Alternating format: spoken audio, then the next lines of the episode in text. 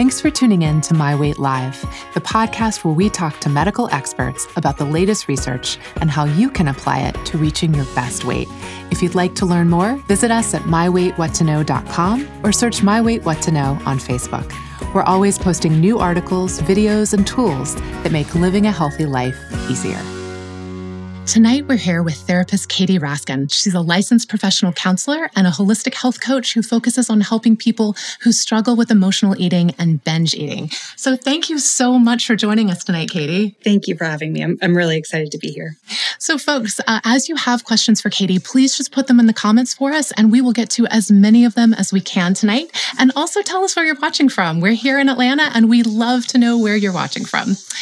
So, Katie, emotional eating is something that so many people struggle with. And I think a lot of people can identify with the question that Lori from our Facebook group asked us. She said, Why, why, why do I gobble something unhealthy, feel terrible about it, cry, and then do the exact same thing next week? And that's really the question, right? We we have this behavior, we hate that we do it, and yet we can't stop. Yeah. So what would you say to Lori or someone watching at home who's feeling like Lori just spoke their truth? Yeah. Well, first I would send a lot of compassion towards Lori or anyone struggling with these issues because they really do feel so disempowering and frustrating and they're just very challenging. But I would I would start with maybe asking Lori to explore what is the payoff for this behavior? Is there a payoff? So thinking about the time that she maybe thought about this food, fantasized about the relief or the flavor that it, you know, the positive experience it would give her to the time that it took to prepare it or buy it and eat it. This was all a break from whatever she was experiencing before. So, something to look forward to or something to take her mind off a challenge. Yes, absolutely. Uh, you know, a pleasant experience and, and possibly a break from any unpleasant emotion. Maybe it was boredom or stress or um, so that's something worth looking at. Um, asking yourself the question is there something I'm trying to feel or not feel? Um, uh. Is, uh, you know, what is the need that needs to get met here? Um, the other thing that comes to mind with this question would be something called Last Supper eating. So this tends to be the idea that the diet will start tomorrow. And ah. um. We can easily. I think every dieter knows that refrain. Yes. Yeah. So, what, and, so uh, eat can, everything tonight. exactly, and can easily convince ourselves that this will be the last time we're going to eat this food, or we're not going to eat it again like this, Absolutely. or we're just going to have a little bit. Um, so that can be problematic. And of course, the way that the question is phrased, it sounds like Lori has a lot of guilt about this food. And anytime Absolutely. there's guilt or feeling or, you know, restricted from a food, we're going to have an internal drive to go for that food. It, it's really a healthy sign that she has a sense of autonomy and you know she's she's being the boss. She's not letting the diet or the sense of the good food or bad food be the boss. Yes. Yes exactly. So what you were talking about at the beginning just to kind of circle back to that you were talking about a lot of um, curiosity and a lot of kind of self-awareness being really paying attention to mm-hmm. what's driving us to eat how we're feeling when we're eating. How might someone if, if this is new to them how might someone go about um, figuring out how to start that process? Well in this case with Lori, you know, asking yourself, like, what am I trying to feel or not feel? Simply asking yourself that question can be really helpful. And then as far as like ways to um, actually sit with the discomfort and the uncomfortable feeling that she might be trying to escape, there are lots of practices that can help with that. Um, I often, with clients, will use mindfulness practices that helps us get more attuned with our emotional experience. Absolutely. Um, often, um, part of that, you know, mindfulness is paying attention to interoceptive awareness. So getting more attuned with our internal experience that helps us to feel more regulated around food and around emotions because all emotions have a um, physical inter- yeah internal sensations that correspond with them um, i'm going to pause you right there so the first question you suggested that lori might ask herself was okay what am i trying to not feel and let's say that lori asked herself that question and she feels an incredible amount of sadness mm-hmm. what would be the next step for her to take what might she what might she do next Another great question. Um, this can be a great opportunity to go um, process with a therapist. Um, other, you know, activities that I might help to uh, that might offer for somebody to help increase their mindfulness would be journaling. Uh. Um, and just learning, you know, the cool thing about mindfulness is the more that we sit with an uncomfortable feeling, the better we get at it. The more psychological flexibility we have. Okay, so I, I just want to call that out because I think a lot of times we it's really difficult to feel a feeling and it's like I don't ever want to do that again. That was really painful. But yeah. what I hear you saying is it gets easier the more Absolutely. we practice at it. So maybe mm-hmm. do you recommend maybe someone sits with something for like 60 seconds or you know take the time longer? I'm not a professional. I'm just asking. Yeah. I'm asking. No, that's a great question because it, it, it sounds great, but it's like how do you actually do it? Yeah. Um, yes, I often will tell clients, and this this is you know a process that you have to work up to, and it's not mm-hmm. going to work every time, and you might not remember to use these kinds of practices every time you feel an intense sadness or another uncomfortable, unpleasant emotion. But I would offer um, the technique of, you know, getting curious. So starting to notice where do I feel this in my body? Do I feel it in my chest, in my in my abdomen? Um, and starting to get curious about what those sensations actually feel like. Are they is it a gripping or a tightness? Whenever I ask clients what an emotion feels like, I get a varied response. People feel their feelings, you know, in lots of different ways. In lots of different places in their body. And exactly. so so even just being a little curious about that, where am I feeling this can mm-hmm. make it feel a little more manageable So, you spoke a little bit about mindfulness awareness therapy, uh, actually, mindfulness based eating awareness therapy, and that's really your specialty. Mm-hmm. You were starting to talk about how being in our bodies can help us process these emotional eating, these feelings that lead us to eat emotionally what's kind of the next step? And, and if someone were to go see a therapist who specialized in mindfulness based eating awareness therapy, what might they talk about? Mm-hmm.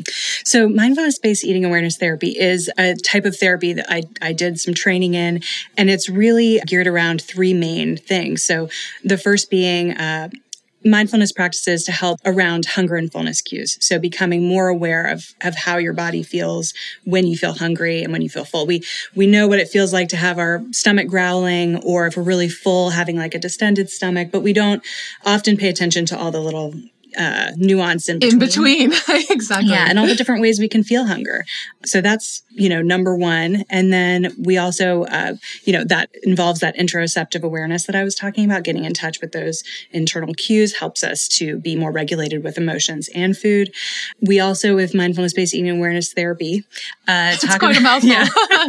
Yeah, um, talk about taste, uh, mindfulness of taste, and taste satiety. Um, so often we'll notice that if we that the taste of something, the pleasant aspects of the taste dissipate uh, after a few bites. Okay, I'm going to pause on that because I remember the first time that someone said that to me. Like the first few bites of dessert taste so good. And then it's almost like your brain goes on automatic and you don't taste it anymore. So what I hear you saying is really getting the full charge out of those first few bites, really paying attention. Yes. And and just being aware of what you're eating while you're eating it. Absolutely, exactly. And and that doesn't mean that you have to stop eating it after the first few bites by any means. It's just as we start to pay more attention, things start to connect in our brain and we get a little bit more you know, as we get more awareness, we ultimately have a little bit more of a say in how much we want to eat of something. I so bringing it. mindfulness is key. And then the, the third major aspect of the mindfulness based eating awareness therapy and any type of therapy that I'm doing with a client would be self acceptance, self compassion, and forgiveness. So we know that shame and guilt are not at all motivating. And we know that when we feel more compassion towards ourselves and more acceptance, our nervous system is in a much calmer state to be able to make wise decisions about our food choices and just in life. Um, so we become much more confident and competent. So that's interesting what you're saying that self acceptance and self compassion allows us to make better decisions because I think a lot of times we think, oh, if I'm nice to myself, I'll never be motivated to exercise or eat healthy. I'll just sit around eating bonbons. But that's not yeah. what I hear you saying. Exactly. And, and that's certainly what we're conditioned in this culture to believe. It's every, you know, will willpower, self control, being hard on ourselves. That's um, the way to succeed. yes. And there, there's some great um, work. Kristin Neff, um, she has a website, selfcompassion.org. Big fan of Kristin Neff. Yes, yes. yes. And so she's done research and she has great resources on her website to help start to cultivate self compassion. If you are looking to start learning about self compassion, uh, that website is a great place to start. So, Katie, um, we're going to talk about intuitive eating, but first, I want to talk a little bit more about self compassion compassion and self acceptance. And how, you know, if someone is used to just beating up on themselves, as I think most people who eat emotionally are, you know, mm-hmm. we all feel terrible about it.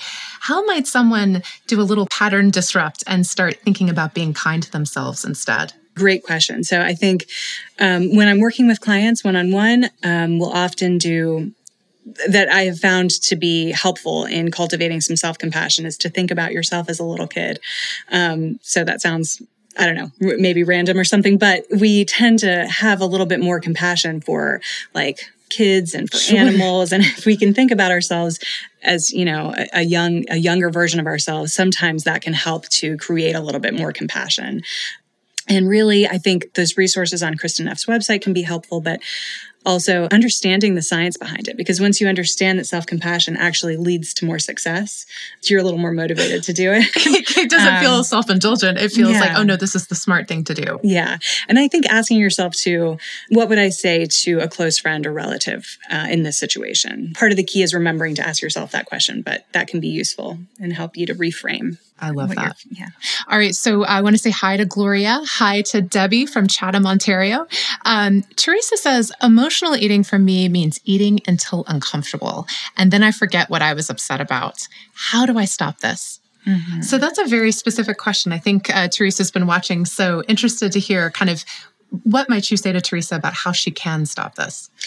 Yeah, that's a great question. Well, so I would start with telling Teresa that, uh, you know, I don't know obviously all your background, but it is very likely that there's some amount of, of restriction or deprivation, whether you're actually restricting your food or you've been, you know, on and off diets, or you have some like mental restriction. So you, you think that this is bad, that you shouldn't be eating this much, which you would have every right to think that. Mm-hmm. We're bombarded with diet information all the time um, and food rules, and most of us have since we were little kids. So it makes sense that, that you would feel that way. But intuitive eating, which is a therapy that I use with my next question, let's talk about intuitive eating. Yeah, that's that's a very helpful approach because it helps to um, take that res- feelings of restriction and deprivation away. When that happens, you have a lot more trust around food and you're able to actually eat, you know, be more in tune and intuitive, noticing your hunger and fullness and being able to eat accordingly uh, instead of eating until you're uncomfortable. So, you know, part of intuitive eating, similar to mindfulness based eating and awareness therapy, they're very similar, is really getting in touch um, through concentrated, you know, practicing on what hunger and fullness feels like. Um, at the same time, as we're talking about intuitive eating, I'll say there are 10 principles. The first of which is unconditional permission to eat. So this means you have unconditional permission to eat whatever you want and whatever quantity of whatever you want. Um, I, I, am thinking a lot of people watching at home are like, oh my gosh, are you kidding? Did she yes. just say that? And I think yes. you did. And that's a very typical response. It's, a, it's an, an overwhelming idea. And for a lot of people, they immediately feel anxiety or fear.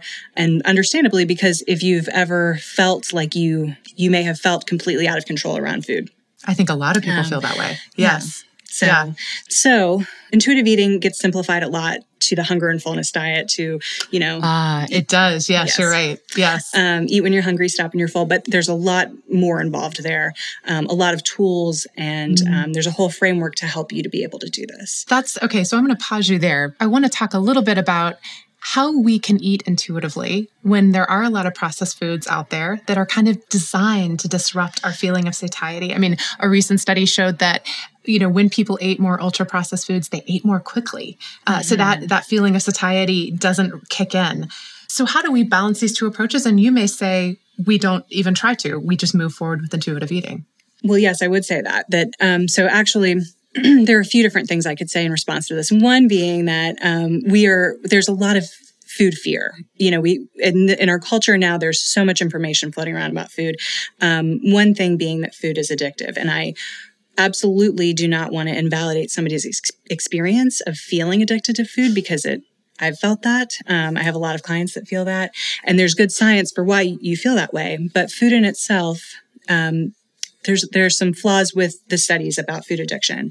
A lot of them don't control for deprivation. So, ah. you know, what they've shown in, in studies done on rodents is that when, like sugar addiction is a study done, that was done with rodents, that when they have intermittent access to sugar or they are starving before they're given the sugar, then they do, their dopamine receptors have been altered and they do show similar uh, signs to uh, drug addiction. Okay, so I want to pause you right here. So, what I hear you saying is that deprivation in and of itself creates that addiction to food. That it's it's being deprived that makes us crave or literally be addicted to Doritos or whatever it is. Am I am I hearing you right? Yes, absolutely. Okay. And so that's really kind of the underpinnings for intuitive eating. If you if you take away that deprivation, mm-hmm. then you you remove the charge of of that food. Absolutely. Yes. Food is more rewarding when we have been deprived of it. And that's uh, if you think about it a very smart biological mechanism because if it were a time of famine you know, we would be driven to get the food that is off limits. I was just going to say about the, you know, Doritos and, and, you know, you mentioned, I think, did you say Doritos? I did. I, just, I did say Doritos. Was I, yes. was I thinking about Doritos? um, yeah. So I think that as you get more comfortable with that, you have this equilibrium with food where you can eat as you, you can eat, you're honoring your hunger and your body, you build body trust because your body knows that you're going to feed it when it's hungry and mm-hmm. that you, mm-hmm. you are allowed to have all foods. Then you start to recognize things um, like when I have Doritos for lunch, just Doritos, I don't really feel that good in the afternoon. If I have a few Doritos along with some protein and fiber, I notice that I have more energy in the afternoon. And that starts to feel less like I'm restricting myself of Doritos and more like I'm doing the thing that feels good in my body. Okay, so that's a very important distinction. And, and obviously everybody's different. Different approaches are going to work for different people, just like diets, just like just like everything.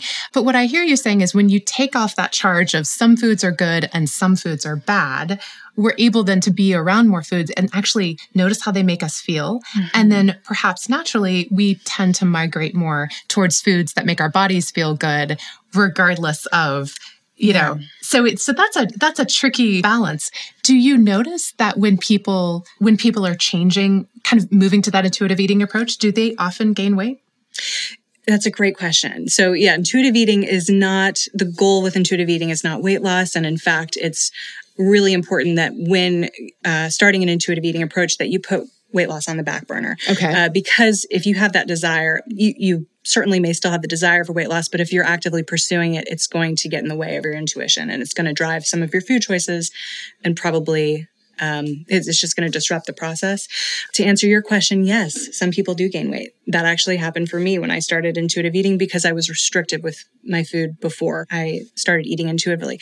For some people, they lose weight. I mean, it really, and some people say the same. It really depends on, on what the person. Yeah, exactly. But the goal and what I've found with intuitive eating is that people get to their natural set point weight. So the weight that uh, their body was meant to be but probably have a lot more peace around food. Yes, exactly. And if that's the goal, then that's something that's really important for people. Yeah. Yeah. Maddie actually has a question. She says, What is body trust? Mm, that's a great question. Um, it's a wonderful thing. um, body trust would be um, being able to start to hear your hunger and fullness and be able to trust it. So you can trust that if you're hungry, you can eat. And your body in turn starts to trust you that you're going to feed your body when you're hungry. It's creates a lot more peace around food as, as one might expect. Yeah. Mm-hmm. I, I, as you say that, that resonates with me. Just you know, like when you're dieting and you're hungry, it's like, oh my gosh, this lady, this crazy lady may never feed me again. Yeah. But when you're not dieting yeah. and you have more peace around food, it's like, yeah, yeah, yeah, I'll get to the food. I may be out running errands, but right. I'll get there, and it's just not as crazy making. Exactly. Yeah. And and at the same, you know, on the other side, you know, I trust my body not to eat the entire bag of Doritos. You know, I can be around uh, the Doritos or whatever. I don't know why I'm focusing on Doritos, but that, you know. they are and, delicious. Yes. um, yeah, and I and I can trust that I'll stop when I feel satisfied. Or maybe, you know, or maybe I'm having a really hard day or I need a distraction and I won't, but I, I can trust that my body is going to digest those Doritos and I'll be able to move on and not panic around that. Such good suggestions. All right. Lori says, I've been seeing a dietitian and she said I need more self positive thoughts. And all I can come up with is Harley's have great hair.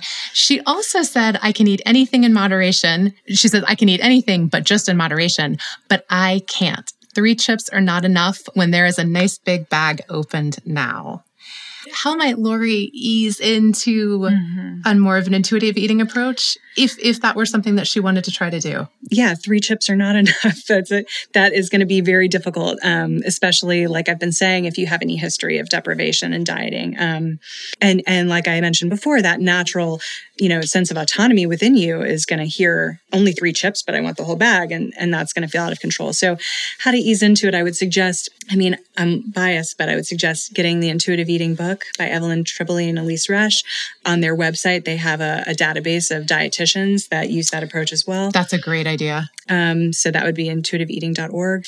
It is important with intuitive eating. If I haven't said this already, I'm sorry if I'm repeating myself, but it is important to get support, especially if you have this history of kind of chaotic eating or or deprivation because mm-hmm. it can be very challenging to just give yourself total permission to eat without having some guidance. Um, so I, I really want to call that out because I think that's a really good point. I think especially when we've been on a whole lot of diets um, and then kind of had that equal and opposite binge, mm-hmm. the idea of like I can eat anything, anything I want might be a little overwhelming. So kind of go reading the book, paying attention to kind of this is the approach and seeking help. Mm-hmm to kind of deal with those unpleasant feelings that might be causing us to eat in, in entirety yeah. it's probably a whole approach. Yes absolutely. So so sherry says i can appreciate what you're saying but i do not trust myself with full permission and i assume this is a natural reaction. Haha sherry i think you're right. You're I mean, I, yeah right, yes. i think anybody who you know who's been in the space that's a real concern. Yes absolutely. Yes everything we just said and um, seeing a dietitian and or a therapist i mean if you have the ability to see both i think that's really would be very helpful. Also, um, I should add that there are lots of podcasts, um, you know, the hosts of which are dietitians that mm. I listen to that I've learned a lot from, and websites and resources. I'd be happy to provide some if there's some way to get that sure, to you. Um, that um, that can be really helpful. It's going to be really difficult to trust yourself, especially because you are being bombarded all the time with external diet information. So part of what I do with clients when we use this intuitive eating approach is clean out their Instagram account. You know, get rid of any accounts that are triggering in any way, any sort of I should be eating less or I should only be eating these foods and getting that bug in your ear, you know, through the podcast or through almost um, hear social media. hear voices saying positive message to kind of counterbalance yeah. all those negative you know messages you, that were around inherently just in our society. Definitely. You'll you'll need a lot of support to do that. Yes sherry i totally get that so one thing when people talk about emotional eating a lot of times they say oh, you just need a replacement activity. You need mm-hmm. something else to do. But I think when you're really hurting and you want food, it is really hard to think, oh, reading a magazine is going to make me feel better. So when you're working with clients, mm-hmm. how do you encourage them to think about other activities to do when they're stressed mm-hmm. and, and, and how to frame that in their minds? Yeah, that's a great um, question. So, with clients, often I will um, help, you know, together we'll compile a list of different things that they can do that uh, provide you know the things that they often need whether it's soothing um, you know maybe they're eating food to soothe themselves maybe they're eating food because they need a distraction or because they're bored and so we can compile a list of things and i I will never say you have to do these things and not eat. Um, you you can try these things and then eat afterwards. You know, maybe you'll decide that you don't want the food afterwards, but it's very likely that you'll still want the food. So, but you're still doing something to help create a new neural pathway in your brain. If you reach for something else automatically, because you know, so much first, of it is habitual, isn't it? Yes, absolutely. Yeah. If every time you feel sad, you know, your brain remembers that ice cream provides relief pleasant feelings, happiness, you know, the, the things that you get from the ice cream, your brain remembers that and it's it's going to be very difficult to alter that neural pathway without having something to replace it. The the other thing I'll add is that um, a lot of the work that I do with clients is as I've mentioned, kind of sitting with uncomfortable feelings too. I'm so glad we came back to that because I, yeah. I do think that's really core. So so let's say that someone's having a feeling maybe of grief wash over them and it's really really painful. Yeah. Um, how does someone develop that practice of, of, of sitting sitting with what's unpleasant? Yes, and that's very hard. Grief can be very challenging. Um, and and I and I'll say if I haven't said, you know, sometimes sometimes you do need distraction sometimes it is food and i would want to make that okay. I want to talk a little bit about we've we've talked a lot about emotional eating. I want to talk a little bit about the other kinds of compulsive behaviors around food that are challenging for people and that's over exercising kind of in an attempt to undo calories or obsessive weighing. What are some of the behaviors uh, you know that, that can be developed that are really harmful to mental health? Mm-hmm. um, and what do you suggest how do you suggest people start taking those on? Great question. Um, I think about this in kind of three main categories. So, um, one would be restriction or, um, you know, eating less. I have a lot of clients will tell me that, uh, you know, people will say, and I felt this too, that the feeling of fullness sometimes feel I feel fat when I feel full. Oh. Or if I'm, you know, if I'm have eaten less, I feel lighter and that makes me feel more in control.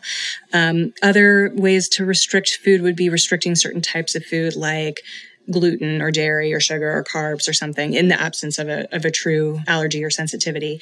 So, and then, you know, food, food rules like I can, I can't eat after seven o'clock or I can only eat dessert if I exercise. So this sort of category can be problematic and the way you can tell is if you're missing out on your life in any way. If you're you know not going to social functions or work functions because the food makes you anxious or you can't eat um, and it can be really useful to talk to somebody about this. I think especially if there's any deprivation going on seeing a dietitian can be helpful to kind of get refed. That that if you have been under eating for a while you uh, don't your hunger cues are not online so you need to often go through a refeeding period before you can start to eat intuitively. Um, another thing you mentioned weighing, so that's a form of body checking. There are other forms like, uh, you know, pinching parts of your body or looking in the mirror at certain parts of your body um, repeatedly. And this, uh, you know, I have clients say that sometimes the first thing they'll do in the morning is feel their stomach and see if how flat it feels or how round it feels. And if that's dictating your day, if your weight or how your stomach feels or what you see in the mirror is not pleasing to you and that dictates your mood, that's a sign that it can be really problematic. And the third, you know, category I would say would be purging.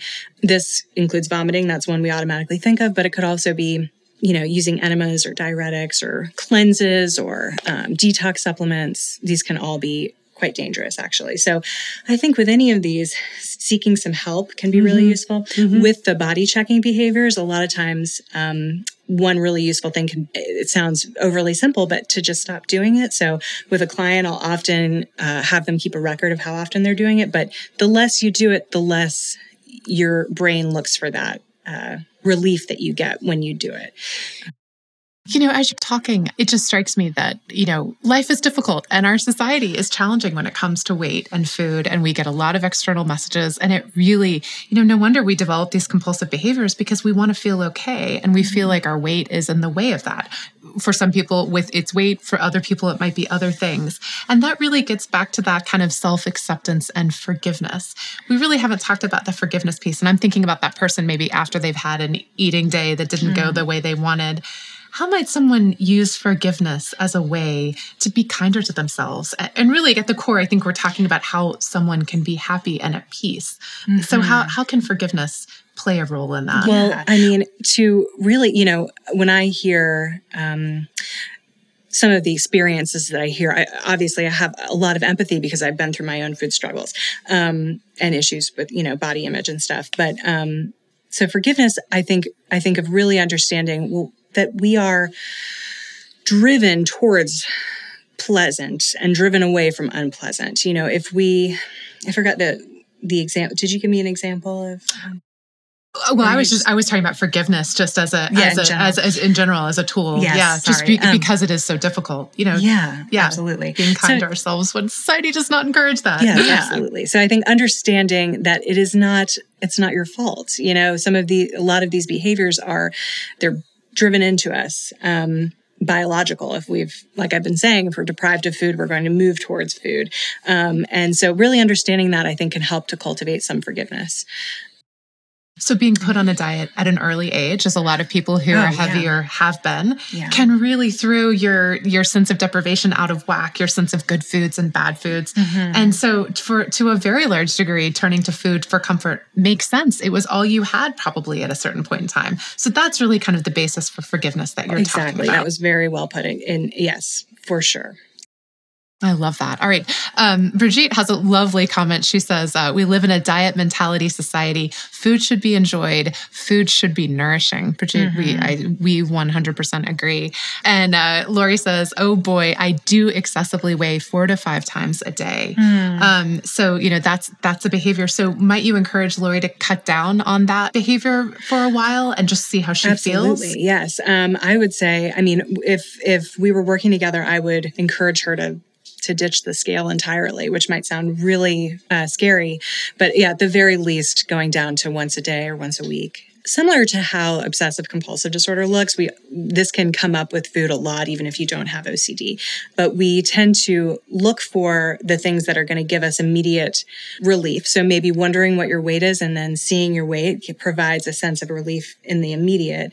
But ultimately you tend to you become reliant on it. And of course if you don't see the number that you want on the scale that creates a lot of negative um, you're almost addicted to that roller coaster of like, oh, I either feel really good or I'm I'm really disappointed and yeah, I feel bad. Yeah, Oh, that's really hard. So, are there tools or practices that you recommend to people for helping them restore a sense of balance and ease around food and, and really kind of all those behaviors that go along with it, be it exercising or over exercising or yeah, weight? Absolutely. Um, and the first practice I would say is honor your hunger. So, as I've said so many times now, um, you know, if you are hungry, you're not going to have a sense of balance and ease around food if you if you have that primal hunger. So, really paying attention to that. And a lot of people will tell me, you know, I don't really feel feel hungry during the day. Um, maybe they ate a lot the night before, they had a binge, or they just are, con- you know, uh, distracted during the day. So, but really getting back to eating with some regularity is an, is an important practice.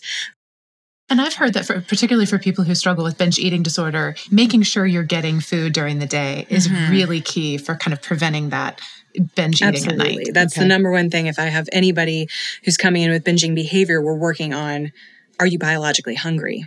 And then I would also say, um, you know, the self compassion thing. So checking out Kristin Neff's website um, and working on cultivating more of that self acceptance, self compassion.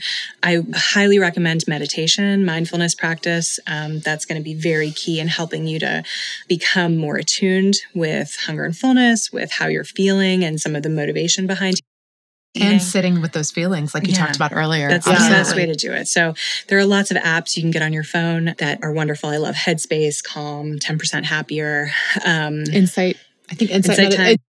Insight timer, yeah. yeah. that one's free, which is great to add. Yes, so you don't have to subscribe, and yep. um, yeah, and then you could also just YouTube meditations. Um, but that that would be a key practice. I'm going to pause you right there because Gloria just asked a question, and I think this is such an important question. She says, My 11 year old granddaughter is overweight. What is the best way to help her? I would never want to make her self conscious or feel bad about herself. Um, and I don't want other kids to make her feel bad, but I know how teenagers can actually be when she gets mm. older. That is such a tough question. It is. How, what would you suggest to Gloria? Yes, Gloria. I and I can understand that you feel some fear for her, and you have a lot of compassion. It sounds like you're a very caring grandmother. Um, I would say she's at a critical time right now where if she is in any if she's put if she's goes on a diet or she's pressured to lose weight at all her likelihood for an eating disorder is increased and her likelihood to have chaotic eating and challenges with food later on is also increased. So i would encourage you gloria to maybe to check out some of the intuitive eating resources that i put out. There are some specifically uh, i'm, I'm going to include a podcast that's about raising body positive children and i think that will help some helpful tools. Um, but really acceptance and um, you know, just being really being compassionate. If she's expressing um, discomfort with her weight and anxiety about it and anything, being able to be there without, this is going to be hard, but, you know, without offering any kind of diet, just be able to listen and try to, as much as you can, counteract what she might be experiencing at school or wherever else. Uh, so being that safe, loving, accepting exactly, place. Yes. So taking some of the stigma out. We live in a very fat phobic culture, unfortunately. Um, and so she's going to be getting a lot of that from other places. But if you can remain neutral and bodies come in different sizes, you know, and, um, just you know kind of reinforcing that message you could be a huge piece to her having less issues around this issue later on Gosh, I think that's such such good such good suggestions. Is there anything you'd like our audience to know before we yeah, go? Um, well, you brought up um, you brought up happiness and um, how you know, I can't remember in the question you did, but I there was something I wanted to add about oh, just yeah, we tend to believe that happiness is a state that we're going to get to and we're going to be able to stay there. So, once I lose this amount of weight, once I get this job title, once I meet my life partner, then I'll be happy. But the truth is that we we can't hold on to happiness. No human can. A full life has a full range of emotions, um, and so recognizing that being able to embrace all of those can really lead to more of a lasting, more satisfying type of happiness. Because if we're not afraid of certain emotions, that leads to just a more stable emotional experience. And in and of itself, that that is peaceful. Absolutely. And the last thing I'll say too is to add to that is that if we're living a life in line with our values and pursuing goals that are meaningful to us, that is inevitably going to involve discomfort, you know, vulnerability, challenges, anxiety. Sure. Yes. And so really working towards that sort of life instead of like, let me meet this one weight loss goal or and and shut know. my life down in order to get there. Exactly. yeah. yeah. Wow, Katie, thank you. I cannot thank you enough. You have been mm. such a source of wisdom and inspiration. I, I really appreciate it on behalf thank of you. me and I know all of the folks watching. Thank you very much. We will have you on again For because sure. there's so much we still didn't even get to talk to talk about. So that when I'm thin fantasy, so many things. So thank you again. Okay.